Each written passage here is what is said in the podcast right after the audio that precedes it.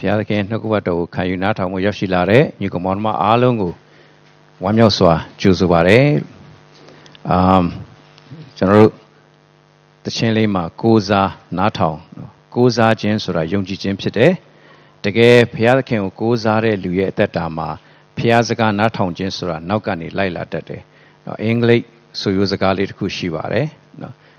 faith and obedience faith and obedience go together like a horse and a carriage တဲ့နော်ဒီမြင်းမြင်းတကောင်လာပြီဆိုတာကြည့်လိုက်ရင်နောက်မှာမြင်းလှဲပါလာမယ်ဆိုတာသိရတယ်လို့လူတယောက်ရဲ့သက်တာမှာယုံကြည်ခြင်းရှိလာပြီဆိုရင်အနောက်မှာနာခံမှုပါလာပြီဆိုတာကိုအလိုလျောက်သိနိုင်တယ်ဒါကြောင့်မလို့ရှင်ယာကုတ်ကယုံကြည်သူတယောက်ရဲ့အသက်တာဟာနာခံမှုနဲ့မတွဲလို့ရှိရင်အဲ့ဒီယုံကြည်ခြင်းဟာမပြည့်ပြည့်ဘူးဆိုတဲ့အတိတ်ပဲကိုသူက အမြဲတမ်းဆိုလိုတယ်ဆိုတာကိုတွေ့ရပါတယ်။ဒါကြောင့်ကျွန်တော်တို့ယာကုပ်ဩဝါဒစာနော်ပြီးခဲ့တဲ့အပတ်ကနေကျွန်တော်တို့ကြည့်တဲ့အခါမှာယာကုပ်ဩဝါဒစာရဲ့အဓိကဖော်ပြချက်ကပါလဲဆိုရင်ယုံကြည်ခြင်းကိုပေါ်လွင်ထင်ရှားစေခြင်းဖြစ်တယ်။အခန်းကြီး1မှာတော့ကျွန်တော်တို့ခန္ဓာရည်ရှိခြင်းအဖြစ်ယုံကြည်ခြင်းကိုပေါ်လွင်ထင်ရှားစေခြင်းဆိုတာကိုသွားတယ်။နှစ်မှာတော့အခုလက်တွေ့လှုပ်ဆောင်ခြင်းအဖြစ်ယုံကြည်ခြင်းပေါ်လွင်ထင်ရှားစေခြင်းကိုကျွန်တော်တို့ဒီနေ့သွားမှာဖြစ်ပါတယ်။ လာမယ့်အပတ်မှာတော့နံပါတ်3ဖြစ်တဲ့ရှာကိုထိမ့်ချုပ်ခြင်းအားဖြင့်ယုံကြည်ခြင်းကိုပေါ်လွင်ထင်ရှားစေခြင်းရဲ့တန်ရှင်းစွာအသက်ရှင်ခြင်းအဖြစ်ယုံကြည်ခြင်းပေါ်လွင်ထင်ရှားစေခြင်းကိုကျွန်တော်တို့လာမယ့်အပတ်မှာသွားမှာဖြစ်တယ်။ပြီးတဲ့အခါမှာတော့နောက်ဆုံးပြင်စမအပတ်မှာတော့ကျွန်တော်တို့ဒီမေလက9ပတ်ရှိပါတယ်။နောက်ဆုံးပတ်မှာတော့ဆုတောင်းသောအသက်တာရှိခြင်းဖြင့်ယုံကြည်ခြင်းကိုဘယ်လိုပေါ်လွင်ထင်ရှားစေတယ်လဲဆိုတဲ့အကြောင်းအရာတွေကိုကျွန်တော်တို့ဆက်လက်ပြီးတော့လေ့လာခံယူသွားဖို့ရှိတယ်လို့เนาะကျွန်တော် ပနာမအနေနဲ့ပြောချင်ပါတယ်ဆိုတော့ခန္ဓာရည်ရှိဖို့အကြောင်းကိုကျွန်တော်တို့သွားတဲ့အခါမှာဒီတပတ်မှာတော့ကျွန်တော်တို့နော်လက်တွေ့လှုပ်ဆောင်ခြင်းအဖြစ်အသက်တာမှာနော်ပေါ်လွင်ထင်ရှားစေခြင်းအကြောင်းကိုသွားပါမယ်ဆိုတော့ကျွန်တော်တို့အခန်းကြီး2ကိုရောက်တဲ့အခါဆရာကျုံးလည်းကျွန်တော်တို့ကိုနည်းနည်းအစချပြီးပြောခဲ့ပြီးပါပြီယာကုပ်ဩဝါဒစာက ရှင်ယာကုပ်ဟာသခင်ယေရှုရဲ့ညီတော်ဖြစ်တယ်သူကဒီအရရက်ကိုပြန့်နှံ့နေတဲ့12ပါးသောဣသရေလလူမျိုးတွေကိုလှမ်းပြီးအဓိကရေးလိုက်တဲ့စာဖြစ်တယ်အဲ့တော့ဣသရေလရာဇဝင်မှာသူတို့ပြန့်နှံ့ခဲ့တာတိုင်းတစ်ပါးကိုသွားခဲ့ရတာနှစ်ကြိမ်ရှိတယ်ပထမတစ်ကြိမ်ကတော့သူတို့ဘာဘူးလုံနဲ့ရှုရီကနေပြီးတော့ဖမ်းသွားတဲ့အတွက်သူတို့မသွားခြင်းလဲသွားလိုက်ရတာဖြစ်တယ်ဒါပေမဲ့အခု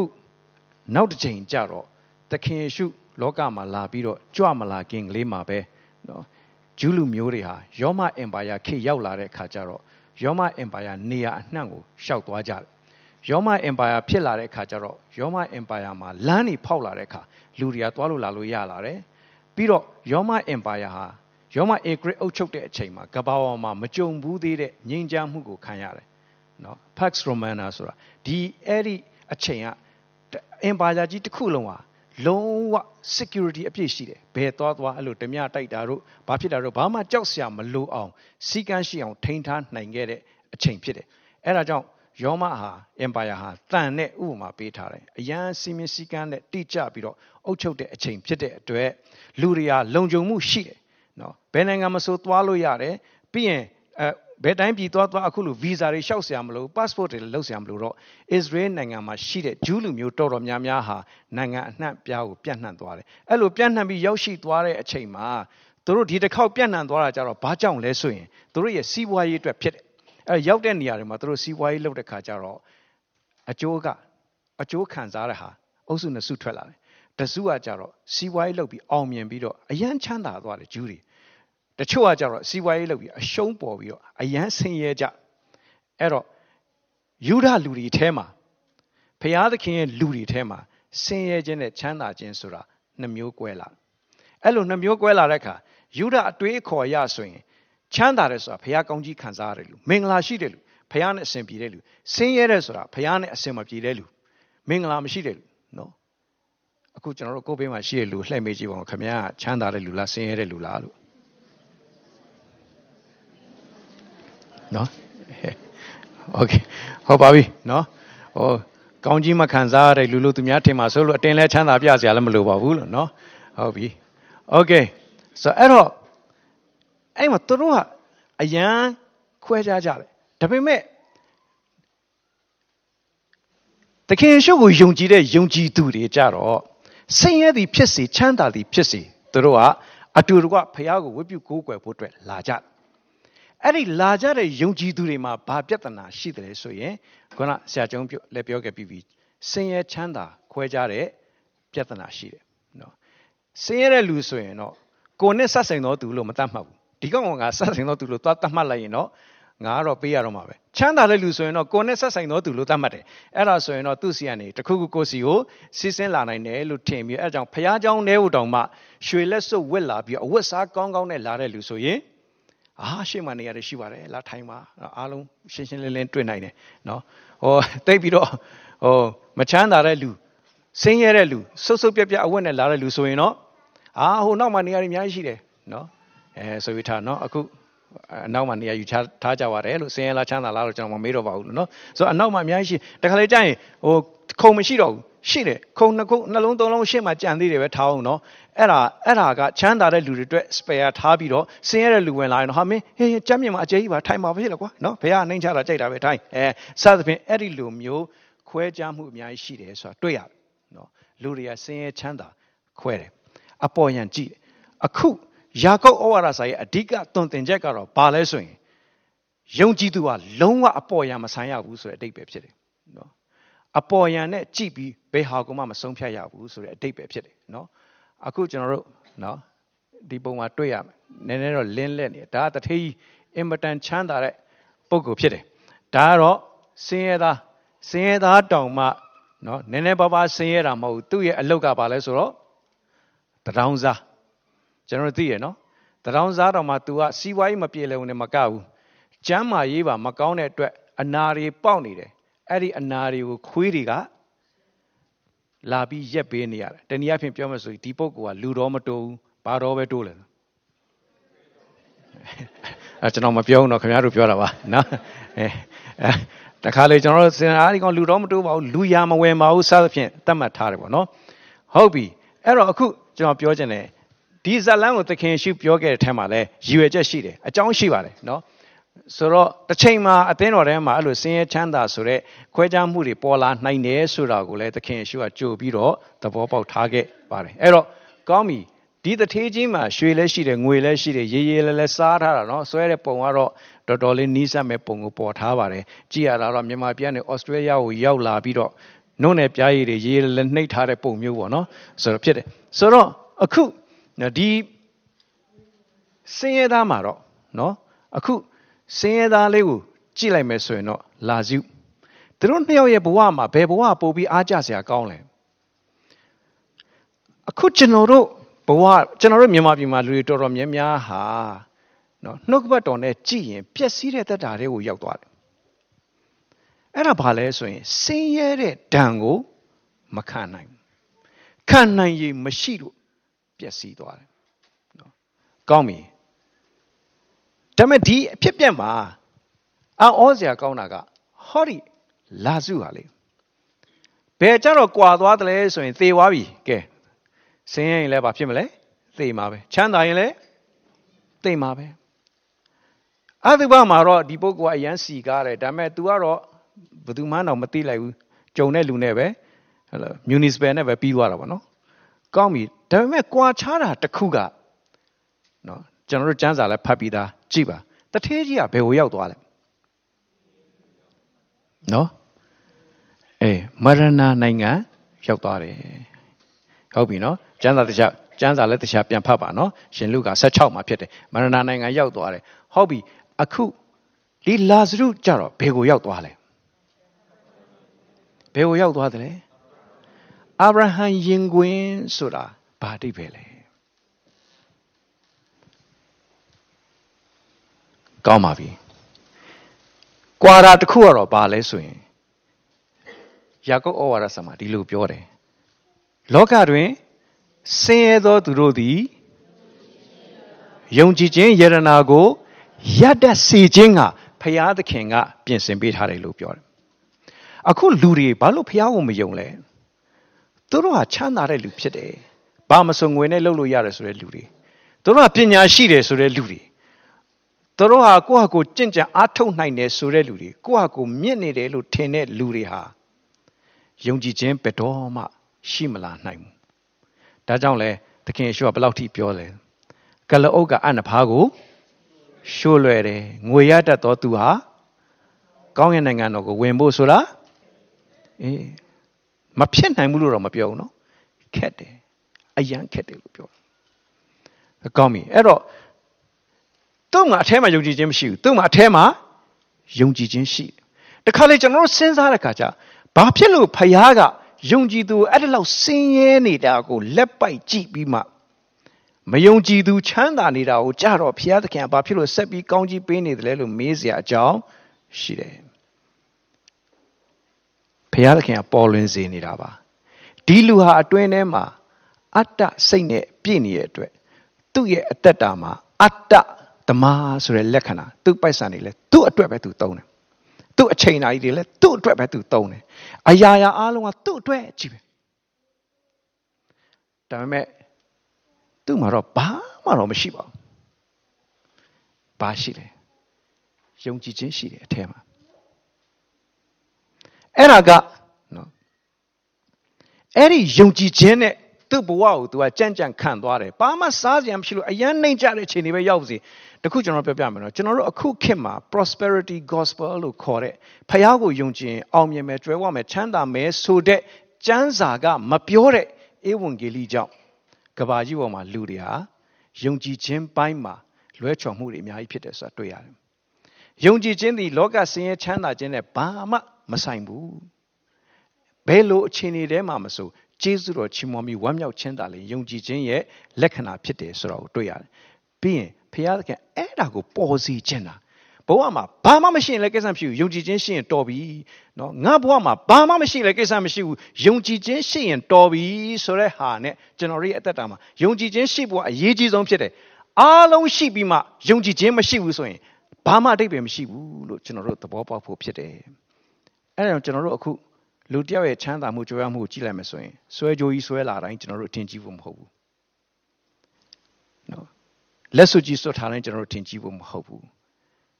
ဘယ်ဟာရေးကြည့်ရဆိုအဲ့ဒီဆွဲကြိုးတွေလက်စွပ်တွေမဟုတ်ပဲနဲ့အတွင်းထဲမှာရှိတဲ့ယုံကြည်ခြင်းပါသလားမပါသလားအဲ့ဒါကိုကျွန်တော်တို့စမ်းစစ်တတ်ဖို့ပို့ပြီးအရေးကြီးတယ်လို့နော်အဲ့ဒါလေးပြောချင်တယ်အပေါ်ယံဆံဖို့မဟုတ်ဘူးကျွန်တော်တို့ရဲ့စိတ်နှလုံးရဲ့အတွင်းလူဖြစ်ဖို့အတွက် ဒါကြောင့်မလို့တကယ်တကယ်အသက်တာမှာလက်တွေ့ကျင့်ဆောင်ခြင်းဆိုတာဘယ်ရလာလဲဆိုရင်ခံယူချက်ကလာတယ်ယုံကြည်ခြင်းကကိုယ့်ဘဝအတွက်ဘလောက်တန်ဖိုးကြီးတဲ့အရာလဲအဲ့ဒီယုံကြည်ခြင်းကိုဘလောက်တန်ဖိုးထားလဲအဲ့ဒီယုံကြည်ခြင်းရှိတဲ့အတွက်ဘလောက်စိတ်ထဲမှာလုံခြုံတယ်လဲနော်လူတယောက်ကတခါအိန္ဒိယနိုင်ငံဘက်ကိုဗဒမြားတစ်လုံးတည်သွားတယ်အယောင်းဝယ်လို့ဖို့အဲ့ဒီဗဒမြားကသူ့ရဲ့ခန္ဓာကိုယ်တနေရာမှာဖွက်ထားတယ်ဘယ်သူမှမသိအောင်နော်သူများမသိနိုင်တဲ့တနေရာမှာဖွက်ထားတယ် အဲ့ဒီပတိများက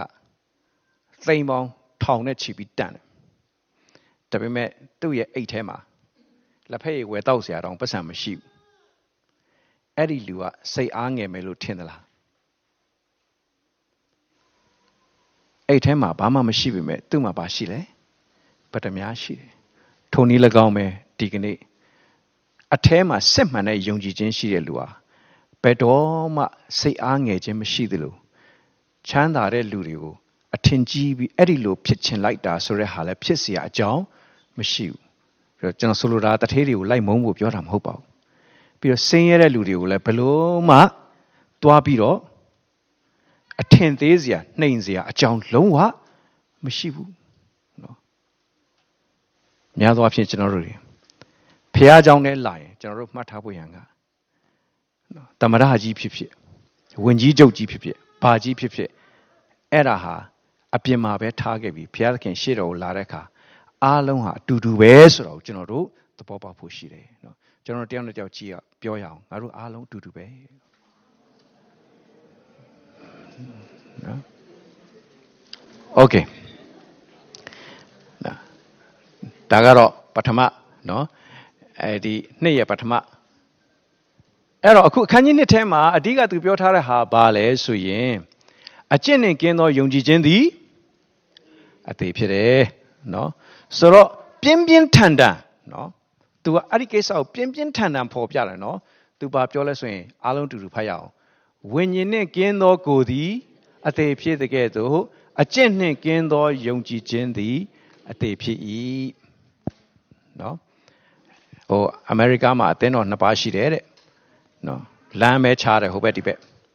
အဲ့တော့အသင်းတော်နှစ်ပါးရှိတော့အသင်းတော်တစ်ပါးကဝိညာဉ်ရေးကိုဦးစားပေးတယ်အသင်းတော်တစ်ပါးကတော့အကျင့်ပိုင်းဆိုင်ရာကိုဦးစားပေးတယ်ကောင်းသောအကျင့်အဲ့တော့ဝိညာဉ်ရေးဦးစားပေးတဲ့အသင်းတော်ကတော့တဲ့အမြဲတမ်း Bible study တွေလုပ်လိုက်ဆူတောင်းစီဝေးတွေလုပ်လိုက်နော်တရားဟောပွဲတွေလုပ်လိုက်အဲ့ဒါနဲ့တွားတယ်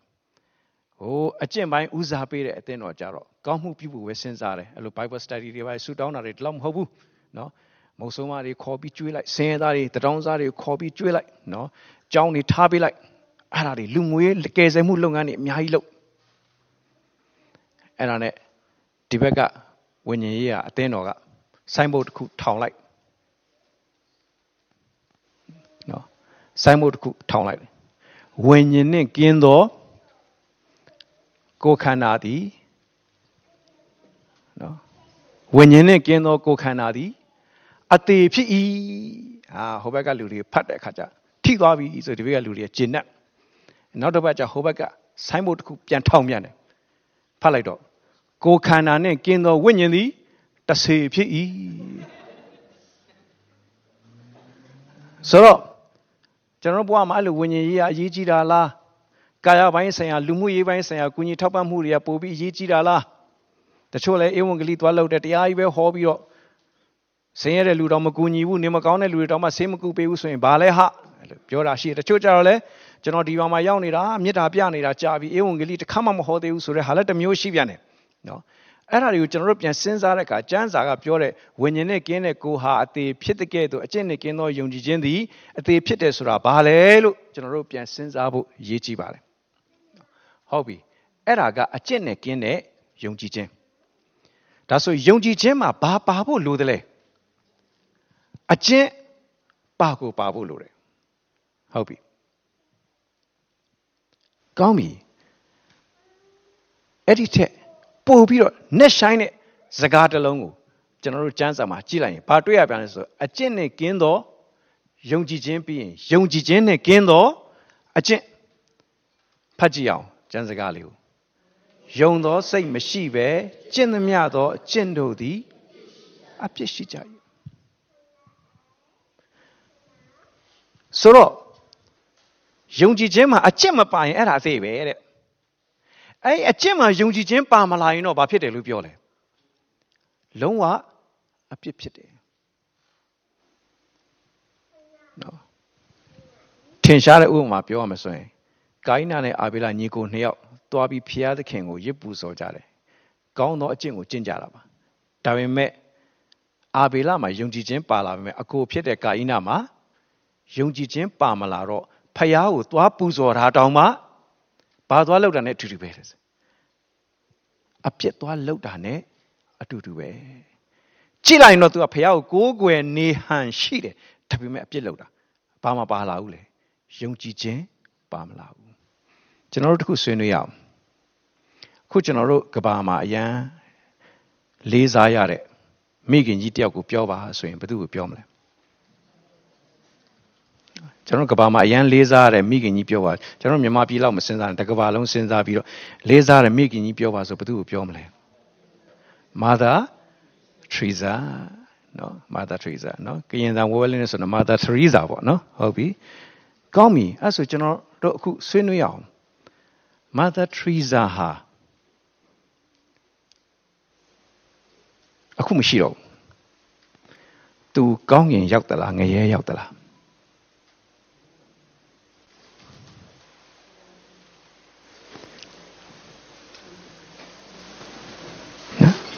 ဘေးမ ရှိတဲ့လူတစ်ချက်လှည့်မေးကြပါမာသာထရီဇာကောင်းငင်ရောက်မယ်လို့ထင်လားငရဲရောက်မယ်လို့ထင်သလား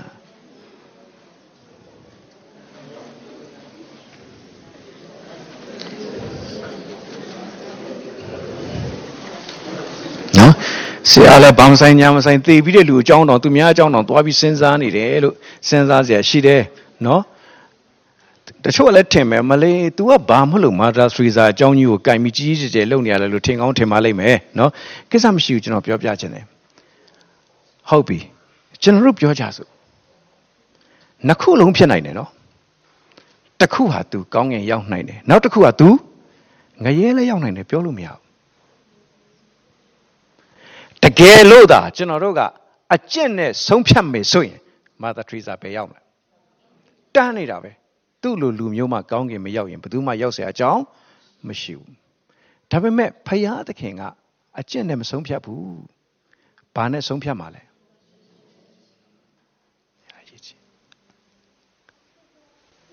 ဒါဆို तू က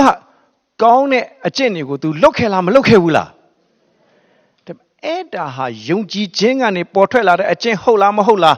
စမ်းစစ်เสียရှိတယ်အခုကဝေဖန်တာမဟုတ်ဘူးနော် အပြစ်တင်တာမဟုတ်ဘူးစမ်းစစ်နေတာပါတကယ်လို့ तू ဟာနော်သူ့ဘဝမှာအရေးကြီးတာကအဲ့ကလေးသူငယ်တွေကိုပြုစုပြောထောင်တာတို့နော်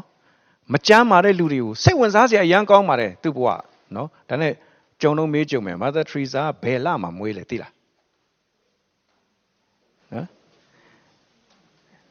အေးကျွန်တော်တို့ဆရာကျုံးတို့ဆရာယူရတန်တို့လိုပဲ ဩဂတ်လမှာမွေးပါတယ်အဲဂုံယူစွာနဲ့ဂုံယူစွာနဲ့နော်ဩဂတ်လမှာမွေးပါတယ်နော်အဲ့ဒါဩဂတ်လ26ရက်နေ့မှာပါ1910ခုနှစ်ကမွေးခဲ့တာဖြစ်ပါတယ်ဟုတ်ပြီနော်အဲ့တော့သူငငယ်တုန်းကတကယ်ငငယ်ကလေးကသူကအယမ်းကောင်းတဲ့အလုပ်ကိုလုပ်ခဲ့တာဖြစ်ပါတယ်သို့တော့ကျွန်တော်တို့စဉ်းစားကြတစ်ခုရှိတာက သူ့ရဲ့အတွင်းထဲမှာစစ်မှန်တဲ့ယုံကြည်ခြင်းရှိခဲ့သလားမရှိခဲ့ဘူးလားအဲ့ဒါအဓိကဖြစ်တယ်အဲ့ဒီစစ်မှန်တဲ့ယုံကြည်ခြင်းရှိခဲ့ပြီးမှအဲ့ဒီယုံကြည်ခြင်းကနေထွက်ပေါ်လာတဲ့ကောင်းသောလှုပ်ဆောင်ချက်တွေဖြစ်တယ်ဆိုရင်စိတ်ချစရာရှိတယ်ကဘာပေါ်မှာကောင်းသောအလုပ်ကိုလုပ်တဲ့လူတွေအများကြီးရှိပါတယ်ကောင်းတဲ့အလုပ်ကိုလုပ်တဲ့လူတွေသာကောင်းကင်ရောက်မယ်ဆိုရင် အခုထိုင်နေတဲ့ကျွန်တော်တို့တွေသိမသေးကြဘူးမသေးကြဘူးမသေးကြဘူးအဲ့ဒီလိုသာအကျင့်နဲ့ဆုံးဖြတ်မယ်ဆိုရင်မသေးကြဘူးเนาะကျွန်တော်စကားလေးတစ်လုံးကျွန်တော်သဘောကျလို့ထက်ခါထက်ခါပြောပါတယ်အခုလည်းပြောပါဦးမယ် True faith always produce good works စစ်မှန်တဲ့ယုံကြည်ခြင်းက ကောင်းသောအကျင့်တွေကိုအမြဲတမ်းပေါ်ထွက်စေတယ် but good works never produce true faith ကောင်းသောအကျင့်ကတော့ဘယ်တော့မှစစ်မှန်တဲ့ယုံကြည်ခြင်းကိုမထုတ်ဖော်ဘူးအဲ့တော့ Mother Teresa ဖြစ်ဖြစ်ဘယ်သူဖြစ်ဖြစ်သူဟာနော်အကျင့်နဲ့ကင်းသောယုံကြည်ခြင်းလား ယုံကြည်ခြင်းနဲ့ကင်းသောအကျင့်လားအဲ့ဒါကိုကျွန်တော်တို့ပိုင်းခြားတတ်ဖို့အရေးကြီးဆုံးဖြစ်တယ်လို့ကျွန်တော်ဒါလေးကိုပြောချင်ပါတယ်ကောင်းပါပြီဒီနေရာမှာကွဲလွဲမှုကပါလဲဆိုရင်အမြဲတမ်းနော်လူတွေဟာရှင်ယာကုတ်နဲ့ရှင်ပေါလုကိုရန်တွေ့စေတတ်ကြပါတယ်ယာကုတ်နဲ့ပေါလုရဲ့ကွာဟချက်ကဘာလဲဆိုရင်ရှင်ယာကုတ်ကဘာပြောသလဲကျွန်တော်တို့ဖတ်ရအောင် လူသည်ယုံကြည်ခြင်းအားဖြင့်သာ ဖြောင့်မတ်ရာသို့ရောက်သည်မဟုတ် အကျင့်အားဖြင့်ရောက်သည်ဟုတ်ပြီဒါပေမဲ့ပေါလုကတော့သူ့ရဲ့ဩဝါဒစာတွေမှာအဓိကဖော်ပြတာဘာတွေ့ရလဲဆိုရင်ကြည့်အောင်လူတို့သည်အကျင့်အားဖြင့်ဖြောင့်မတ်ရာသို့မရောက်ဖြောင့်မတ်ရာသို့ရောက်ကြသည်ဟုတ်ပြီကဲဒီဘက်အဖွဲ့ကရှင်ပေါလုလောက်ပါဒီဘက်အဖွဲ့ကယာကုပ်လောက်ပါ အလဲအဖွဲ့ကတော့ဒိုင်လူကြီးလောက်ပေးပါလို့နော်ဟုတ်ပြီကဲဒီဘက်အဖွဲ့ကယာကုပ်ဟိုဘက်အဖွဲ့ကဟုတ်ပြီကဲရှင်ပေါလုအဖွဲ့ကအရင်စပြီးပြောပါခက်ကြဲကြဲလေး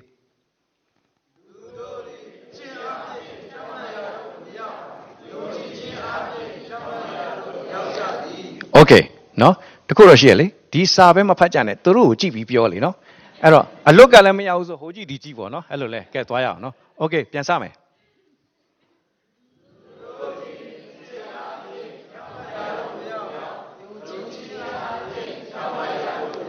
အဲ့တော့ယာကုပ်ဖွဲ့ကလည်းပြန်ချမယ်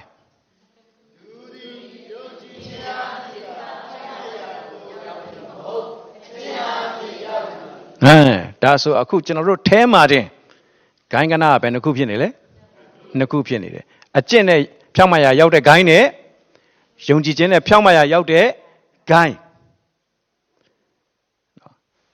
အဲ့ဒီမှာနှစ်ခုပေါင်းပြီးဘာတွေပေါ်လာလဲဆိုရင်ယုံလဲယုံရမယ်ခုံလဲခုံရမယ်ယုံလဲယုံရမယ်ကျင့်လဲကျင့်ရမယ်ဆိုမဟုတ်ဘူးအဲ့ဒါလုံးဝမဟုတ်ဘူးကောင်းပြီအဲ့တော့အလဲအဖွဲကျေးဇူးပြုပြီးတိုင်လူကြီးလုပ်ပေးပါ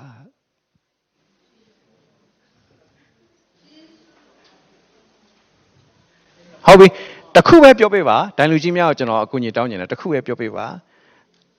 သူတို့နှစ်ဖွဲ့ဘယ်အဖွဲ့ကမှန်ပါတယ်လေဟမ်ဟာဘယ်အဖွဲကမှန်ပါတယ်လေအာပေါ်လာမဟုတ်အလဲုံမင်းနေတာဒိုင်လူကြီးကိုမင်းနေတာနော်โอเคโอเคနော်ဒိုင်ဒိုင်လူကြီးတော့ဒါစိုက်ကားသမားမဟုတ်ဘူးနော်ဒိုင်လူကြီးအဲနော်အဲဟုတ်ပြီကဲပြောမှာဘယ်အဖွဲကမှန်ပါတယ်ပြောပြပါ ရှင်ဘောလူဖွဲ့ဒီလမှာယာကုပ်ကိုဟောရတာနည်းနည်းတော့မျက်နှာငယ်လာပြီနော်ဟုတ်ပြီနော်အဲ့ဆိုအခုဒီဒိုင်လူကြီးတွေကမျှတတဲ့ဒိုင်လူကြီးတွေလားမျက်နှာလိုက်တဲ့ဒိုင်လူကြီးတွေလား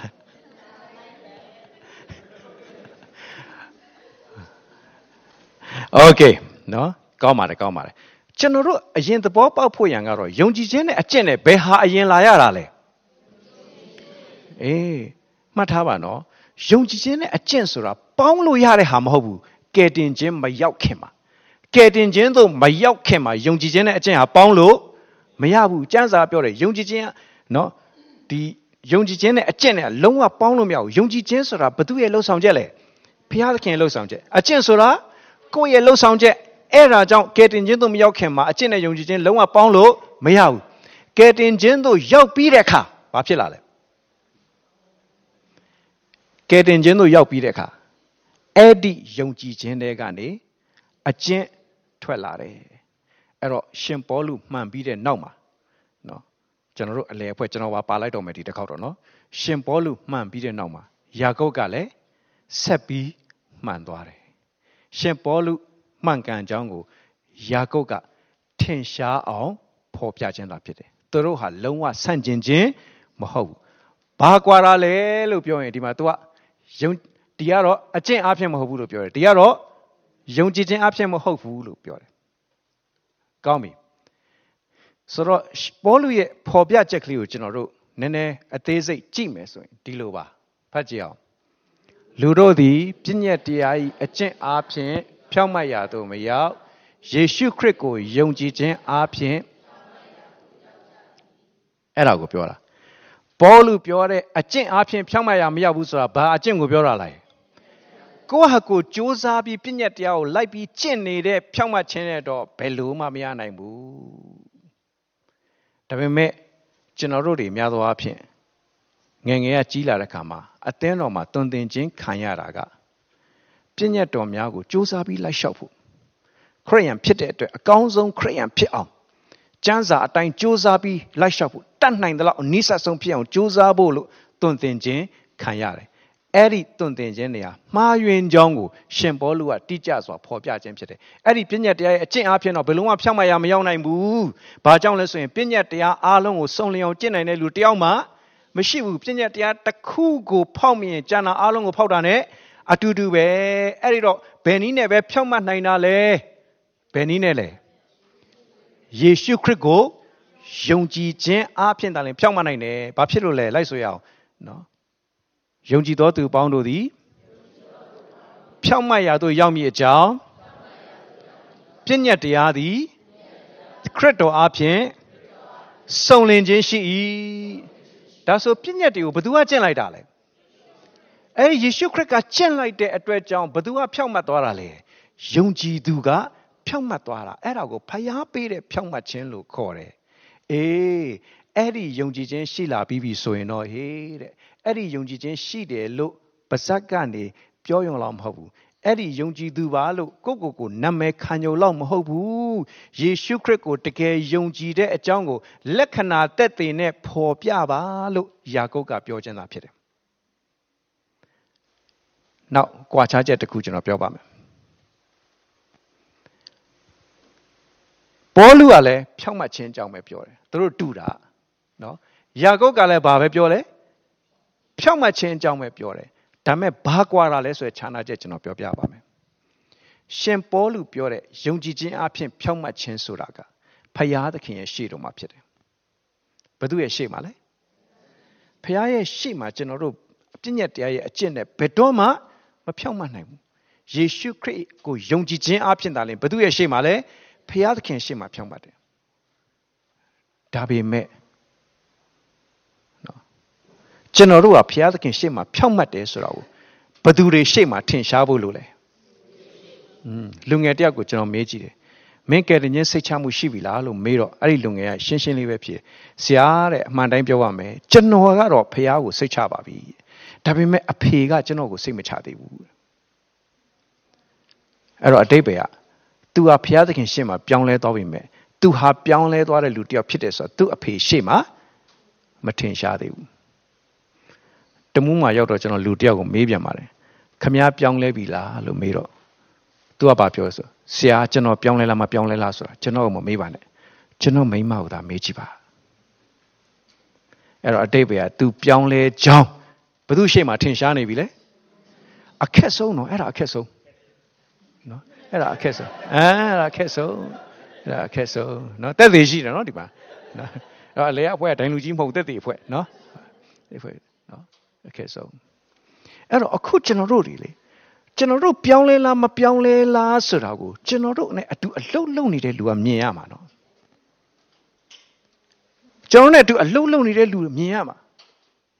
နော်ကျွန်တော်တို့နဲ့အတူနေစဉ်ပေါင်းသင်းနေတဲ့လူကမြင်ရမှာ ကျွန်တော်တို့ရဲ့ဆွေမျိုးအတိုင်းဝိုင်းတွေကမြင်သွားရမှာနော်ဒါပေမဲ့ဝမ်းနည်းစရာကောင်းတာကကျွန်တော်တို့ရဲ့ယုံကြည်ခြင်းကအဲ့ဒီနေရာမှာထင်ရှားတဲ့လောက်မထင်ရှားဘူးဆိုရင်ဝမ်းနည်းစရာဖြစ်တယ်အဲ့တော့အဲ့ဒီလူတွေရှေ့မှာသွားထင်ရှားဖို့ကြတော့ယုံကြည်ခြင်းဆိုတဲ့အတွင်းထဲမှာရှိနေတဲ့အရာနဲ့ထင်ရှားမှာမဟုတ်ဘူးဘာနဲ့ထင်ရှားမှာလဲအကျင့်ဆိုတဲ့အရာနဲ့ထင်ရှားမှာဖြစ်တယ်တချို့အပင်တွေကတိတ်တူတယ်နော် ဘာပင်မှခွဲကြလို့မရအောင်အသီးသီးလာတော့မှဩဒါဘာပင်ဆိုတော့ခွဲလို့ရတယ်နော်များသောအားဖြင့်ဘူးပင်နဲ့ဖယုံပင်ဆိုရင်ခတ်စင်စင်တူတယ်ဒါပေမဲ့အသီးသီးလာတော့မှဟာဒါဘာပင်ဘာပင်ဆိုခွဲခြားလို့ရတယ်လို့ကျွန်တော်တို့ရဲ့အသက်တာထဲကနေထွက်လာတဲ့အရာသိပြီးအရေးကြီးတယ်လို့ဒါလေးပြောချင်ပါတယ်အဲ့တော့ ယုံကြည်ခြင်းလားအကျင့်လားဘယ်ဟာလဲဘာညာဘာမှရှုပ်ထွေးနေဖို့မဟုတ်ဘဲနဲ့ကျွန်တော်တို့သဘောပေါက်ဖို့ရန်ကစစ်မှန်တဲ့ယုံကြည်ခြင်းကိုကျေးဇူးတော်အဖြစ်ကျွန်တော်တို့အရင်ရဖို့ရည်ကြီးတယ်ပြီးရင်အဲ့ဒီရလာတဲ့ယုံကြည်ခြင်းဟာအကျင့်အဖြစ်ထင်ရှားဖို့ပဲအရေးကြီးတယ်လို့အဲ့ဒါကြောင့် faith at work နော်အလုတ်လုတ်နေတဲ့ယုံကြည်ခြင်းဖြစ်တယ်လို့ဒါလေးကိုပြောချင်တယ်။ကောင်းပြီ။ အဲ့တော့ဒီအပင်ကတော့အသီးမထွက်ဘူး။ဘာဖြစ်လို့လဲ။သူ့မှာအသက်မရှိဘူး။ဒါကြောင့်အပင်ဖြစ်ပြီးအသီးမသီးဘူးဆိုရင်ခြောက်နေလို့ပဲ။ထုံနည်း၎င်းပဲနော်။ယုံကြည်ခြင်းယုံကြည်သူဖြစ်တယ်လို့ပြောပြီးတော့ယုံကြည်ခြင်းနဲ့ဆိုင်တဲ့အသီးတွေထွက်မလာဘူးဆိုရင်အသေးနဲ့အတူတူပဲတဲ့ဒါမဲ့ဒါတော့အပင်ဖြစ်ကြောင်းထင်ရှားလာခြင်းပေါ့နော်အဲ့ဒါကြောင့်ထင်ရှားခြင်းဟာအရေးကြီးတယ်လို့ဒါလေးပြောချင်တာပါဆိုတော့ယာကုပ် ကအခန်းကြီး1မှာလူနှစ်ယောက်အကြောင်းကိုအဓိကထားပြီးဖော်ပြဘယ်သူနဲ့ဘယ်သူလဲတယောက်ကအာဗြဟံเนาะကျွန်တော်ဒီမှာနည်းနည်းဟိုရစ်ကောင်ကိုတော့နည်းနည်းဖွက်ထားပေးတယ်သူပါကင်ထားလဲအဲ့ဒါဆိုကျွန်တော်တို့သိတယ်ဒီမှာဘယ်သူရှိမလဲအဲဣဇက်လေးရှိရဆိုတော့ကျွန်တော်တို့သိပါတယ်เนาะကောင်းပြီအဲ့တော့အာဗြဟံနဲ့နောက်တစ်ယောက်ကကြတော့နောက်တစ်ယောက်အကြောင်းပြောထားသေးတယ်နော်အဲယာတော့ဟုတ်ပါပြီ အဲယာလောက်ဆိုရင်ရပါပြီအဲနော်ယာခတ်ဒီနေရာမှာကျွန်တော်နည်းနည်းဟိုဖြစ်ချင်တယ်သူကရခိုင်နေဖတ်တာပို့မှန်တယ်ဒါကျွန်တော်တို့ရခိုင်လို့ပြောသူတို့ကရခိုင်မဟုတ်ဘူးတကယ်တော့ဗာလဲရခိုင်ဖြစ်တယ်နော်အဲ့တော့မတောင်မှရပ်ပင့်ဆိုရင်မြဖြစ်တယ်ရက်ရစ်ဆိုရင်မရ အဲ့တော့ယာခတ်ဆိုရင်ကျွန်တော်တို့ကယာခတ်လို့ယာကောင်းယာပလက်ဆိုရင်တော့ယေရှုဟုတ်တယ်ယောရှုဒါပေမဲ့ယာကောင်းနဲ့ဆိုရင်ယာကောင်းရေးချရာဟုတ်ပြီနော်အခုဟောဒါမြန်မာစာသင်တန်းရှိတဲ့အကြောင်းကြော်ညာတော့ပါနော်ဟုတ်ပြီအဲအဲ့တော့ရာခတ်နော်ဟုတ်ပြီမှန်တယ်အဲ့ဒီနောက်ကျွန်တော်ပြောမယ်နော်သူကတော့အဲ့နှစ်ယောက်နဲ့ယာကုပ်ကအဲ့နှစ်ယောက်နဲ့သူကပုံသက်တည်ပြတ ကယ်ယုံကြည်တယ်ဆိုရင်ယုံကြည်ခြင်းရှိတဲ့လူရဲ့အသက်တာမှာအကျင့်တကယ်ပေါ်တယ်ဆိုတာကိုသူကအဲ့နှစ်ယောက်နဲ့သက်တည်ပြတယ်ဒါကတော့ယောက်ျားဒါကမိန်းမယောက်ျားဖြစ်ဖြစ်မိန်းမဖြစ်ဖြစ်ယုံကြည်ခြင်းပေါ်လွင်ထင်ရှားစေဖို့အရေးကြီးတယ်ပြီးတော့မှဟောတာကဣသရေလလူမျိုးရဲ့ထိတ်သီးဖခင်ကြီးသူကနေမှတဆင့်ဖျားလူမျိုးဆိုတဲ့ဣသရေလလူမျိုးယူရလူမျိုးဖြစ်လာတာဒါပေမဲ့ဒီယာခတ်ကကြတော့နော်ဖျားသခင်ကိုအင်မတန်ဆန့်ကျင်တဲ့ ခါနန်ဆိုတဲ့တပါးမျိုးသားထဲက Gentiles တကယ်အပြင်လူသာသနာပလူတကယ်အပြင်လူဖြစ်တယ်ပြီးရင်ဒီယာကုပ်က sorry ဒီအာဗြဟံကကြတော့ Father Abraham ဆိုပြီးတော့ respectful လူတွေအားလုံးကြည်ညိုလေးစားရတဲ့ဖခင်ကြီးဖြစ်တယ်ဒါပေမဲ့ဒီရာခတ်ကကြတော့ဘာအလုပ်လုပ်လဲဘာအလုပ်လုပ်လဲပြီးတစား နော်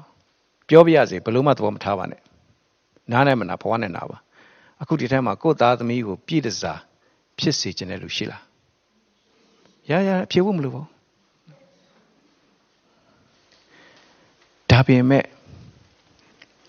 ဖြစ်ခြင်းသည်ဖြစ်စေမဖြစ်ခြင်းသည်ဖြစ်စေအခြေအနေရရခတ်ကတော့အဲ့တော့တနည်းအားဖြင့်ပြောမယ်ဆိုရင်အာဗြဟံအကြောင်းကကဘာဦးကျမ်း ထွက်မြောက်ရကျမ်းဝတ်ပြုရကျမ်းတောလျာကျမ်းတရားဟောရကျမ်းလို့ခေါ်တဲ့တောရကျမ်းငါကျမ်းထဲမှာပေါ်ပြခြင်းခံရတော်သူဖြစ်တဲ့အာဗြဟံကအဲ့တော့အရင်တုန်းကဂျူးလူမျိုးတဲ့အဲ့ဒီကျမ်းငါကျမ်းကိုသာလျှင်ကျမ်းအဖြစ်နဲ့ခံယူတာကျမ်းနာတွေကိုကျမ်းအဖြစ်နဲ့မတတ်မှတ်ခဲ့ကြဘူးအဲ့တော့အခုဒီရာခတ်အကြောင်းကကြတော့ဘယ်မှာဖော်ပြတာလဲဆိုယောရှုမှတ်စာမှာအဲ့ဒီယောရှုမှတ်စာကျမ်းစာ ထဲမှာထည့်သွင်းခြင်းမခံခဲ့ရတဲ့စာအုပ်ဖြစ်တယ်ယူရလူမျိုးတွေသို့တော့ဒီကနေ့ကျွန်တော်တို့ဝိညာဉ်တော်ရဲ့ပြုပြင်ခြင်းကြောင့်ဒါတွေကိုကျွန်တော်တို့ကျမ်းစာအဖြစ်နဲ့ခံယူရရှိတာကျေးဇူးတော်ချီးမွမ်းစရာဖြစ်တယ်ဆိုဖျားခင်အဲ့ဒီကလေးကယုံကြည်ခြင်းနဲ့ခွဲတာနော်ဣသရေလတပါးမျိုးသားဆိုတာနဲ့ခွဲတာမဟုတ်ဘူးယောက်ျားမိန်းမဆိုတာနဲ့ခွဲတာမဟုတ်ဘူးဂုံတည်ရှိဂုံတည်မဲ့ဆိုတာနဲ့ခွဲတာမဟုတ်ဘူးနော်ယုံကြည်ခြင်းအရေးကြီးတယ်နော် အခုကျွန်တော်တို့ဘေးမှာရှိရလို့သေချာမျက်နှာကြည့်ပြီးပြောပါယုံကြည်ခြင်းပဲအရေးကြီးတာနော်နော်ကြံတာဘာမှမရှိရင်အရင်မကြည့်ဘူးဘာပဲရေးကြည့်တာလဲဒါပါပဲနော်ဒါပါပဲဒါလေးကိုကျွန်တော်တို့သဘောပေါက်ဖို့ရှိတယ်ကောင်းပြီအဲ့တော့ကျွန်တော်တို့အဖြစ်ပြက်ကလေးတွေကိုကျွန်တော်တို့နည်းနည်းကြည့်မယ်ဆိုရင်အဖြစ်ပြက်ကလေးတွေကိုကျွန်တော်တို့နည်းနည်းတစ်ခုစီကြည့်မယ်ဆိုရင်အကျင့်နှင့်ပြတဲ့ယုံကြည်ခြင်းနော် ယုံကြည်ရှိတဲ့အကြောင်းဖော်ပြကဲဖတ်ကြည့်အောင်လျက်ပေါ်သောလူအကျင့်နှင့်ကင်းသောယုံကြည်ခြင်းသည်အသေးဖြစ်သည်ကိုသိကျင်သလောငါတို့အဘအာဗြဟံသည်ဣဆက်ကိုရစ်ပလင်ပေါ်မှာတင်လှူပူဇော်သောအခါအကျင့်အားဖြင့်ဖြောင့်မတ်ရာသို့ရောက်သည်မဟုတ်လောယုံကြည်ခြင်းသည်အကျင့်နှင့်အတူပြုပြင်၍အကျင့်အားဖြင့်စုံလင်သည်ကိုဟွန်း ဖျားသခင်အာဗြဟံကိုပြောထားတယ်မင်းကငါလူမျိုးကြီးဖြစ်စေမယ်ဘယ်လောက်ထိပြောဆိုတော့ဥပမာနှစ်ခုပေးတယ်ညဆိုဖျားသခင်ကအာဗြဟံကိုဘာလုပ်ခိုင်းလဲပေါ်မော့ကြည့်ပြီးတော့ကျယ်တွေကိုရီခိုင်းတာနော်အဲ့ဒီခေတ်က calculator လည်းပေါ်သေးတာမဟုတ်ဘူးနော်ကျယ်တွေကိုရေခိုင်းတယ်ဘုရားသခင်အဲ့ဒါမကောက်ဘူးမိုးလင်းတဲ့ခါကျတော့ဘုရားသခင်ကဘာရေခိုင်းပြန်လဲတဲတွေကိုလိုက်ရေခိုင်းပြန်အဲ့တော့အတိတ်ပဲအာဗြဟံလေး ပျော်ရွှင်ပြီးခေါင်းမော့နေတဲ့အချိန်မှာလည်းဂတိတော်တွေ့ရစိတ်ဓာတ်ကြပြီးအောက်ခေါင်းငယ်ဆိုင်ချလိုက်ရင်လည်းဂတိတော်တွေ့ရပြန်တယ်နော်ယုံကြည်သူတယောက်ရဲ့ဘဝမှာဂတိတော်တွေနဲ့လွှမ်းခြုံထားတယ်နော်ကောင်းပြီအဲ့တော့အဲ့ဒီလိုဂတိပေးထားပါလျက်နဲ့ဘုရားသခင်ကဂတိတည်တယ်နော်တည်တဲ့အတွက်ကြောင့်သားလေးကိုပေးလာမပေးဘူးလားအဲ့ဒီသားနာမည်ကဣဇက် ဒါပေမဲ့လေဘုရားသခင်လည်းထူးဆန်းတယ်โอเคဟုတ်တယ်မင်းကငါလူမျိုးကြီးဖြစ်ဆိုရင်ပြောပြီးမှသားလေးတယောက်ထက်ဂတိတော်နဲ့ပေးပြီးမှနော်ပထမသားတုန်းကလည်းအကြံဖန်နဲ့ရတဲ့သားဖြစ်တယ်မောင်းထုတ်ခိုင်းလိုက်တယ်မရှိတော့ဘူးသွားပြီအခုဒီတယောက်ကလေးပဲကြံ့တယ်ဘုရားသခင်ကဘာလုပ်ခိုင်းလဲအဲ့ဒီသားကိုငါ့ကိုပူဇော်ပါညီကောင်မောင်မတို့ तू အဲ့ဒီကိစ္စကို တကယ်ဆောင်ရွက်သလားမဆောင်ရွက်ဘူးလားကျွန်တော်တို့ပြောအောင်တကယ်ဆောင်ရွက်တယ်အဲ့ तू တကယ်ဆောင်ရွက်ခြင်းသည်ဘသူစကားကိုအကောင့်ထဲပေါ်တာလဲဖခင်ရဲ့စကားကိုကောင်းတယ်ခေါ်နံပါတ်1ဖခင်သခင်သူ့ကိုဘာပြောတယ်လဲဆိုတာကိုကောင်းကောင်းသိတယ်နံပါတ်2အဲ့ဒီပြောတဲ့စကားအတိုင်းအကောင့်ထဲဖော်တယ်အဲ့ဒီလိုအကောင့်ထဲဖော်တဲ့အချိန်ကြမှာယာကုပ်ကအဲ့ဒါကိုဖမ်းလိုက်တာပေါလုကတော့ဘယ်ကလေးကမြင်နေပြီလဲဆိုရင်ဖခင်သခင်ကအာဗြဟံကိုပြောကြတဲ့ကမင်းချစ်တဲ့သားငါ့ကိုပူဇော်လို့ပြောကြတဲ့ကအာဗြဟံကတဲ့နော်ယောမမှာပြန်ဖတ်ကြည့် အာဗြဟံကတဲ့ကိစ္စမရှိဘူးဒီသားလေးကိုငါသွားပူဇော်လိုက်ရင်လေဖခင်သခင်ကတည်တဲ့သားကိုပြန်ရှင်းအောင်လဲလုံနိုင်တယ်လို့ तू ကဘာလုပ်ထားပြီးပြီလဲအဲ့တော့ तू ကဘသူရှိတ်မှာဖြောင်းမှတ်နေပြီလေဒါပေမဲ့အဲ့ဒါကိုဘသူသိလဲဘသူမှမသိနိုင်သေးဘူးသူ့အထဲမှာပဲဖြောင်းမှတ်နေတာနော်အဲ့တော့ तू ကသိပြီရှင်းပြီဒါကြောင့်မို့လို့ तू အေးစစ်စစ်ပဲခေါ်သွားတာနော်ဟိုသူအရင်သားဣရှမေလကိုမောင်းထုတ်တုန်းကပြောတယ်အာဗြဟံအဲ့ဒါအရန်ခက်တဲ့ကိစ္စလေနော် တော်တော်ကိုခက်တဲ့ကိစ္စနော်အေးကျွန်တော်တို့ဇာတိနဲ့ဆွဲလန်းတဲ့အရာကိုစွန့်ပြရတယ်ဆိုတာအရန်ခက်တဲ့ကိစ္စဖြစ်တယ်။ဒါပေမဲ့ဝိညာဉ်သဘောနဲ့ကြတော့ဒီကိစ္စကနှခါမပြောအောင်နော်။တနည်းအားဖြင့်ပြောမဆို तू ကစာရာကိုတောင်အတိမပေးတော့ဘူး။တခါတည်းသွားစော်ထဲ။အဲ့တော့တေချာတာတခုတော့ပါဆို तू စိတ်ကူးပေါက်တာထားလို့တာမဟုတ်ဘူး။နော်ဒီကနေ့ညီကောင်မောင်တို့ယုံကြည်ခြင်းနဲ့ဆိုင်တဲ့အကျင့်ဆိုတာဒါလို့ရင်ကောင်းမယ်ထင်တယ်လို့ထားလို့တာမျိုးကိုပြောတာမဟုတ်ဘူး။ လူတွေကဒါလို့တာကောင်းတယ်လို့သတ်မှတ်ထားတဲ့အရာကိုလုပ်တဲ့အကျင့်မျိုးကိုပြောတာမဟုတ်ဘူး။ဖယားသခင်ကကိုယ့်ကိုဘာလို့ဖို့ခိုင်းတယ်လဲဆိုတော့သေချာသိပြီးအဲ့ဒါကိုလက်တွေ့အကောင့်ထဲပေါ်တာကိုအဲ့ဒီယုံကြည်ခြင်းနဲ့ဆိုင်တဲ့အကျင့်လို့ပြောခြင်းဖြစ်တယ်။ Okay အဲ့တော့ तू သွားတယ်။နော်ဣဇက်ကမေးတယ်အဖေရဲ့ထင်းလဲပါတယ်မီးလဲပါတယ်ရစ်ကောင်ကဘယ်မှာလဲဆိုအာရဟံတခုံးမဲ့ဖြေတယ်ဗါတယ်လေ အဲ့ရစ်ကောင်ကတော့မင်းမဲလို့မပြောပါဘူး तू ကနော်နော်အဲ့ဒီရက်ကောင်ကတော့မင်းမဲလို့မပြောပါဘူးနော်ဘယ်သူလုံးမလဲအဲဘုရားသခင်နော်ဟုတ်ပြီကျွန်တော်လည်းအိမ်မှာဒီပြဿနာဘယ်သူကြောင့်လဲလို့မေးရင်နော်ဒီပြဿနာဘယ်သူကြောင့်လဲမင်းအဲ့ဒါမင်းကြောင့်လို့ပြောဖို့မဟုတ်ပါဘူးဘုရားသခင်ဖြေရှင်းပေးပါလိမ့်မယ်နော် ဆိုတဲ့ဟာနဲ့သွားဖို့ဖြစ်တယ်ဆိုတော့ကောင်းပြီအဲ့တော့ခေါ်သွားပြီနော်ကြိုးချီပြီတုတ်ပြီရစ်ပလင်မော်တင်ပြီနော်အိဇက်ကအဲ့ဒီအချိန်မှာကလေးလေးမဟုတ်ဘူးနော်ကလေးလေးမဟုတ်ဘူးအိဇက်ကကျိုးတုပ်ရင်လည်းအတုတ်ခံတယ်ပြီးရင်ပလင်မော်တင်ဆိုရင်လည်းအတင်ခံတယ်မိဘကိုဘလောက်ယိုသေးတယ်လဲအဲ့ဒီလိုလူငယ်လေးတွေဖြစ်ကြပါစေနော် အာအဖေခမရဗျာခမရခမရဘာသာရေးဆွဲကြည့်တယ်ကျွန်တော်အချောင်သေးရမှာလားဗျဆိုတဲ့ဟာမျိုးမဟုတ်ဘူးเนาะအာခမရကြောင့်အဲ့တော့ရှင်းပြောမယ်ဆိုရင်နေနော်အဖေခင်ဗျာခင်ဗျာယူကြောင်မူးကြောင်နဲ့ရှောက်လှုပ်တာနဲ့ခင်ဗျာညတော့ကဆုမတောင်းဟိုမအိပ်ဖဲနဲ့ဆုတောင်းတော့ခေါင်းကကြောင်သွားပြီးတော့မြင်နေတာတွေရှောက်မြင်နေတာအဲ့ဒါနဲ့ကျုပ်တော့ဂျားတွေအချောင်ဒုက္ခရောက်တော့မှာပဲဟာအဖေခင်ဗျာရဲ့ယုံကြည်ခြင်းကြောင့်တော့ကျုပ်ရဲ့ဘဝအနာဂတ်တော့အပြောင်းမခံနိုင်ဘူးဗျဆိုပြီးတော့သူအဖေကိုပြန်ချမယ်ဆိုရင်လည်းချလို့ရတယ် ဒါပေမဲ့ तू ဘာတေချာသိလဲဆိုရင်ငါအဖေကဖះကိုယုံကြည်သူဖြစ်တဲ့မဟုတ်တာတော့လုံးဝမလုပ်ဘူးအဲ့ဒီလိုသားသမီးတွေကပြန်မြင်ရတဲ့မိဘတွေဖြစ်ကြပါစေလို့နော်အဲ့တော့တခါတည်းနောက်ဆုံးကျွန်တော်တို့သိရနော်သူဓာတ်ကင်ပြီးတော့ तू ကထိုးဟန်ဆောင်ပါလားတကယ်ထိုးမှာလားနော်ဘုရားသခင်ဒီလောက်ဆိုရပြီလားဒီလောက်ဆိုရပြီလားအဲ့အဲ့အဲ့လိုမျိုးမဟုတ်ဘူးနော်အဲနော် တကယ်ထိုးမှာနော်တကယ်ဆိုလားအဲ့ဒါကြောင့်ကောင်းကင်တမန်ဘုရားသခင်ကလွတ်လိုက်ရတယ်နော်ကောင်းကင်မှာမလွတ်ဖဲနဲ့ကိုရောဘတ်ကိုသာလွတ်လိုက်ရင်တော့ဒုက္ခရောက်သွားနိုင်တယ်နော်ဆိုအဲ့တော့ကောင်းကင်မှာလွတ်လိုက်အဲ့ဒီမှာတခါတည်းကောင်းကင်မှာကချက်ချင်းပဲတားလိုက်တယ်ဆိုတော့ तू ဘာပေါ်လွင်သွားပြီလဲ तू ဖះစကားကိုတကယ်ဖះကိုတကယ်ယုံကြည်တယ်ဖះစကားကိုတကယ် ယုံကြည်တယ်ဆိုတာကိုနားထောင်ခြင်းအပြင်ပေါ်လွင်ထင်ရှားသွားတယ်ဆိုအဲ့ဒါကြောင့်ဒီစကားလေးနဲ့ခြိတာအကြည့်အောင်ပါတယ်လေယုံကြည်ခြင်းသည်အကျင့်နှင့်အတူပြုပြင်၍အကျင့်အားဖြင့်อืมအကျင့်မပါလို့ဖြစ်လားအေးကျွန်တော်တို့ဖျားရှိခိုးတာတောင်ကိုအကျင့်မပါရင်တကဘာလုံးကမမြင်ရဘူးနော်အဲ့တော့အခုကျွန်တော်ပြောချင်တာအဲ့ဒီအကျင့်ဆိုတာက ပြည့်ညတ်တရားကိုကိုကစူးစမ်းပြီးကောင်းမယ်ထင်တယ်ဆိုတဲ့အရာကိုစူးစမ်းပြီးတော့လူတွေကကောင်းတယ်လို့သတ်မှတ်ထားတဲ့အရာကိုကိုကတတ်နိုင်တဲ့လောက်စူးစမ်းပြီးလုပ်နေတာကိုပြောခြင်းမဟုတ်ဘူးဖျားသခင်ရဲ့စကားကိုအကောင့်ထဲပေါ်ခြင်းကိုပြောတာပါလို့နော်ဒါလေးပြောချင်တယ်ကောင်းပြီအဲ့တော့အခုကျွန်တော်တို့နောက်တစ်ယောက်ကိုပြန်ကြည့်မယ်ပပြည်တစား तू ကလှုပ်တဲ့အလုပ်ကလည်းပြည်တစားနေတာလည်းမြို့ရိုးပေါ်မှာနေတာ तू ကလူဝင်လူထွက်များတဲ့နေရာအဲ့ဒီနေရာမှာယောရှုက သူကိုယ်တိုင်ခါနန်ပြည်တဲ့ကိုတရှိုးဖြစ်နေဆေလိုချင်းခံခဲ့ရဘူးတော့အဲ့ဒီနီးစနစ်ကို तू ကောင်းကောင်းသိထားတော့ယေရီခေါမြို့ကြီးကိုမဖြိုခင်မှာနော်ပြန်ပြောပါအောင်အဲ့ဒီပြည်တစားရခတ်နေခဲ့တဲ့မြို့ကဘာမြို့လဲအဲဟုတ်တယ်အဲ့ဒါလည်းသိဖို့လိုရနော်အဲ့ဒီရေတခေါမြို့ကြီးကိုမဖြိုခင်ကလေးမှာတရှိုးနှစ်ယောက်ကိုအရင်လွှတ်လိုက်လွှတ်တော့အဲ့ဒီတရှိုးနှစ်ယောက်သွားတော့ရေတခေါကလူတွေကသိရနော်တရှိုးနှစ်ယောက်ဝင်လာတယ်ဆိုတော့သူတို့သိတယ်ဒါပေမဲ့အဲ့ဒီတရှိုးနှစ်ယောက်ကိုလိုက်ဖမ်းမယ်လို့လုပ်တဲ့အချိန်မှာနော် သူတို့ကိုလိုက်ဖမ်းပြီးတတ်လိုက်ရင်တော့ယောရှုတို့အတွက်စိတ်အနှောက်အယှက်အများကြီးဖြစ်သွားစရာအကြောင်းရှိတယ်ဒါပေမဲ့အဲ့တော့သူတို့ကချက်ချင်းပြည့်စာအိမ်ကိုသွားတယ်အဲ့ပြည့်စာရာခတ်ကနော်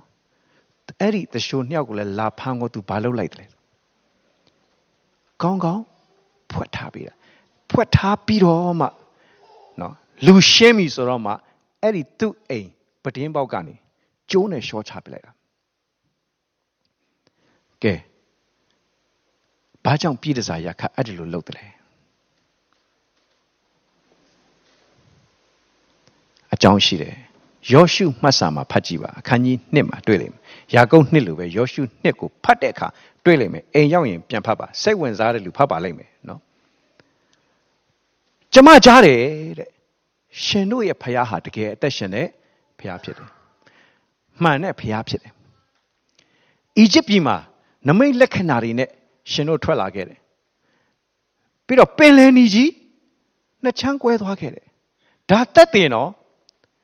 ဒီအကြောင်းကိုဣသရေလတွေကလှုပ်ကြံပြီးပြောနေတာမဟုတ်ဘူးဒီသတင်းကိုဣသရေလမဟုတ်တဲ့တပါးမျိုးသားဖြစ်တဲ့ခါနာအမျိုးသမီးဖြစ်တဲ့ယာခတ်ကဘာလုပ်ပြီလဲသူကြားပြီနော်ကြားတယ်ယုံကြည်ခြင်းဒီပဲဖြစ်လာတာလဲအေးပြီးရင်အဲ့လမ်းတစ်လျှောက်လုံးမှာဘာတွေဖြစ်လာလဲဆိုတော့ကျွန်မအကုန်လုံးကြားတယ်တဲ့ ဒါတွေမကဘူးတဲ့နော်ရှင်တို့ဒီမြို့ကိုနိုင်ကောင်းနိုင်လိမ့်မယ်မဟုတ်ဘူးရှင်တို့ဒီမြို့ကိုသိမ့်ပိုက်ကြလိမ့်မယ်အကုန်သိပြီပြီသူကဒီနေ့ကြီးကောင်မောင်တို့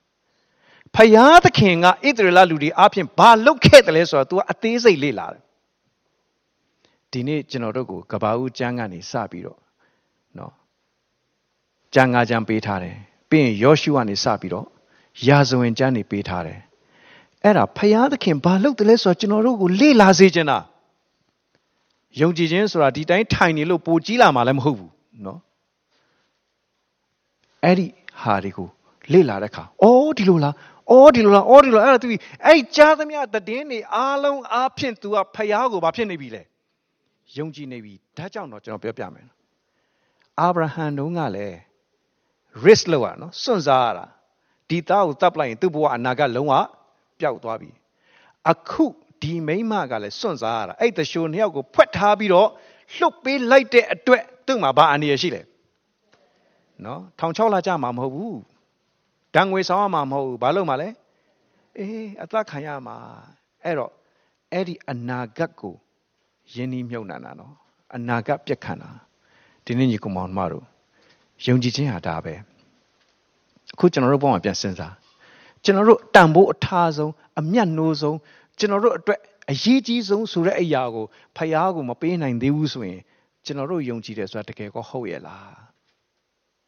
ကျွန်တော်တို့ဘဝမှာကျွန်တော်တို့အနာဂတ်ပြည့်ချင်းပြတ်သွားပါစေဆိုတဲ့အရာမျိုးမရှိရင်ကျွန်တော်တို့ရဲ့ယုံကြည်ခြင်းဟာတကယ်ကောဟုတ်သေးရဲ့လားလို့ပြန်ပြီးစမ်းစစ်ဖို့အရေးကြီးတယ်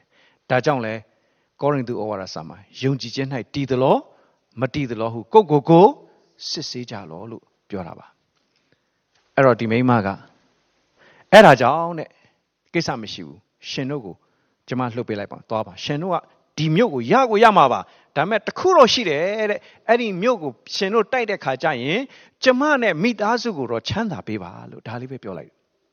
အဲ့တော့အတိတ်ပဲက သူကယုံကြည်ခြင်းအဖြစ်ချမ်းသာရာရောက်မယ်လို့သူကယုံကြည်ထားတယ်အဲ့ဒီလိုပြောလိုက်တဲ့ခါမှာတချို့နှစ်ယောက်ကโอเคကောင်းပြီအဲ့တော့ဆိုအခုဒီမှာသူတို့ဆင်းလာတဲ့ကျိုးကဘာအယောင်လဲအေးအဲ့ဒီကျိုးအနီလေးကိုချတာငါတို့တေချာမှားထားမယ်မြို့ကိုဖြိုတဲ့အချိန်ကြရင်အဲ့ဒီကျိုးနီချထားတဲ့အိမ်ကိုလုံးဝမဖြစ်စီအဲ့ဒီအိမ်ထဲမှာနေတဲ့လူအလုံးလွတ်ရမယ်ဒီနေ့ညီကောင်မောင်တို့ ယေရှုခရစ်တော်ရဲ့လက်ဝါးကားတိုင်းဟာအဲ့ဒီကျိုးနီဖြစ်တယ် အဲ့ဒီလက်ဝါးကားတိုင်းတရားကိုခိုလုံသောသူအလုံးသည်အပြစ်ဒဏ်စီရင်ခြင်းကနေလွတ်မှာဖြစ်တယ်နော်ကောင်းပြီနော်ကျွန်တော်တို့ယာခတ်ကိုပဲကြည့်ကြည့်အာဗြဟံကိုပဲကြည့်ကြည့်သူတို့မှာယုံကြည်ခြင်းရှိတယ်ဆိုရရသူတို့ကြားနာရတဲ့ဖျားစကားအပေါ်မှာလက်တွေ့အကောင့်ထဲပေါ်ခြင်းနဲ့ယုံကြည်ခြင်းကိုပေါ်ပြသွားတယ်ဆိုတာကိုတွေ့ရပါတယ်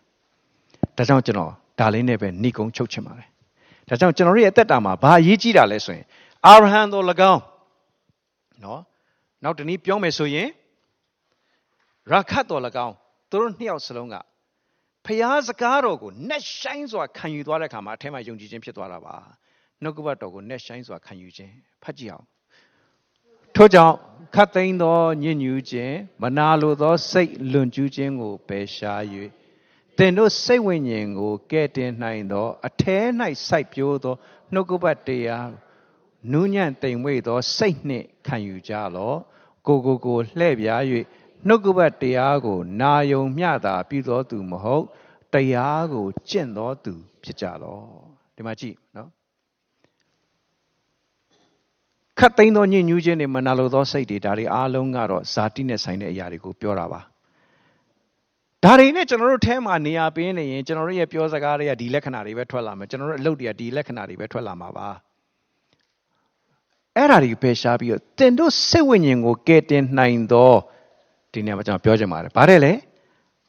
အထဲ၌စိုက်ပြတော့အင်္ဂလိပ်လို့ဆို implanted အခုကျွန်တော်တို့သွားကသွားအတုတက်တဲ့အခါပေါ့နော်အသက်ကြီးလာကြပြီဆိုတော့သွားအတုတက်တဲ့အခါနော် အဖိုးကြီးနဲ့အဖွားကြီးနှစ်ယောက်အမြဲတယောက်နဲ့တယောက်ချစ်ပြီးအမြဲတမ်း share လုပ်တယ်တဲ့နော်ဟိုစားတော့ဆိုင်မှာသွားပြီးတော့ထမင်းတပွဲပဲမှာပြီးတယောက်တစ်ဝက်စီပဲစားတယ်အဲ့ဒါအဖွားကြီးကစားတယ်အဖိုးကြီးကမစားသေးဘူး share လုပ်တယ်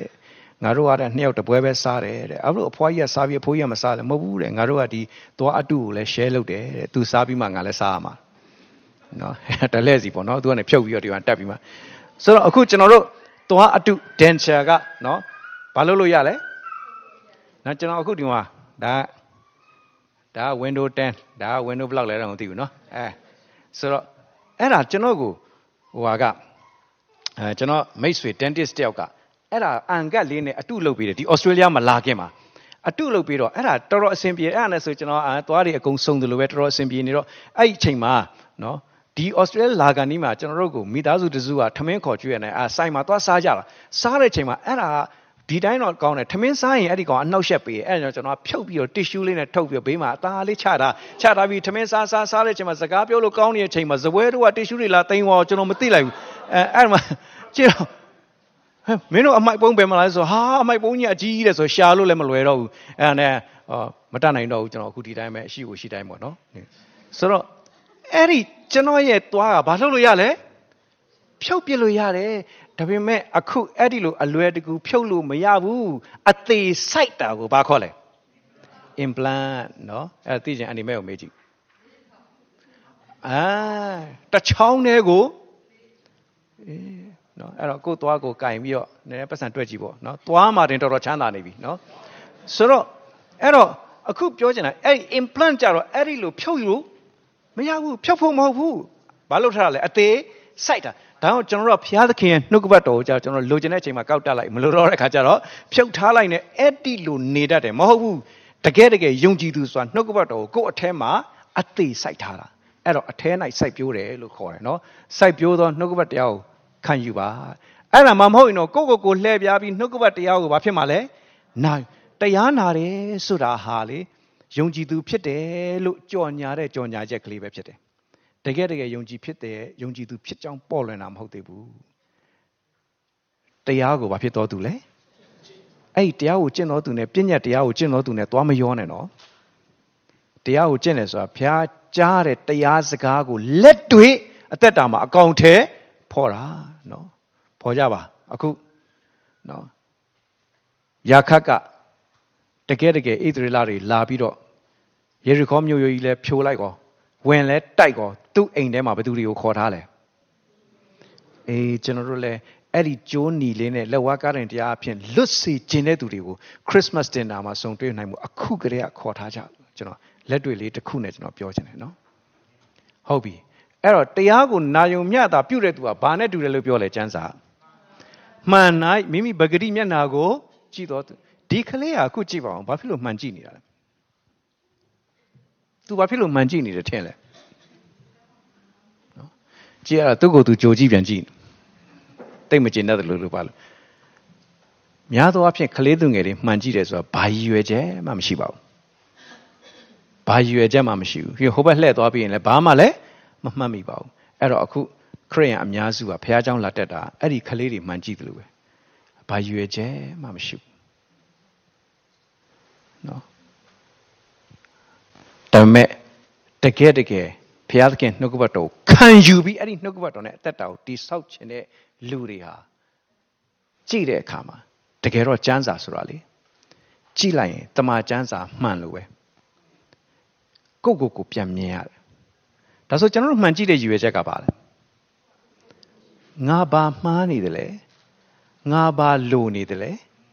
ဘာတွေပြင်ရမလဲဆိုတော့ကိုသိဖို့ရည်ရွယ်ချက်နဲ့ကြည့်တာ ဒါတော့မှမှန်ကိုလေဖြတ်ခနဲကြည့်လိုက်တာနဲ့နော်အင်္ဂလိပ်လိုတော့ glance ပေါ့တစ်ချက်ကြည့်လိုက်တာနဲ့ gaze ဆိုတာပါလဲသေချာစိုက်ပြီးကြည့်တာနဲ့မတူဘူးဘုရားသခင်နှုတ်ကပတ်တော်ကိုသေချာစိုက်ကြည့်လိုက်ရင်ကျွန်တော်တို့ဘဝမှာပြင်ရမယ့်စိတ်ထားတွေနော်ပြင်ရမယ့်အကျင့်တွေပြင်ရမယ့်စကားတွေအများကြီးပေါ်လာလိမ့်မယ်ပြင်အဲ့ဒါလက်တွေ့ထားလို့သွားတဲ့အခါအဲ့ဒီယုံကြည်ခြင်းဟာပေါ်ပြီအဲ့ဒါအားပေးခြင်းဒါကြောင့်ယုံကြည်ခြင်းကိုပေါ်လို့ထင်ရှားစေလေမိမိတို့ရှိတဲ့နေရာမှာ ယုံကြည်သူဖြစ်ကြောင်းပေါ်ပြပြီးတော့အခြားသောယုံကြည်သူများကိုပေါ်ထွန်းစေတဲ့ဘုရားသားပြီးများဖြစ်ကြရအောင်လို့နှုတ်ကပတ်တော်နဲ့ကျွန်တော်တိုက်တွန်းပါတယ်谁冒着危，只能那些那的天真，不走话语，只能分了开吗？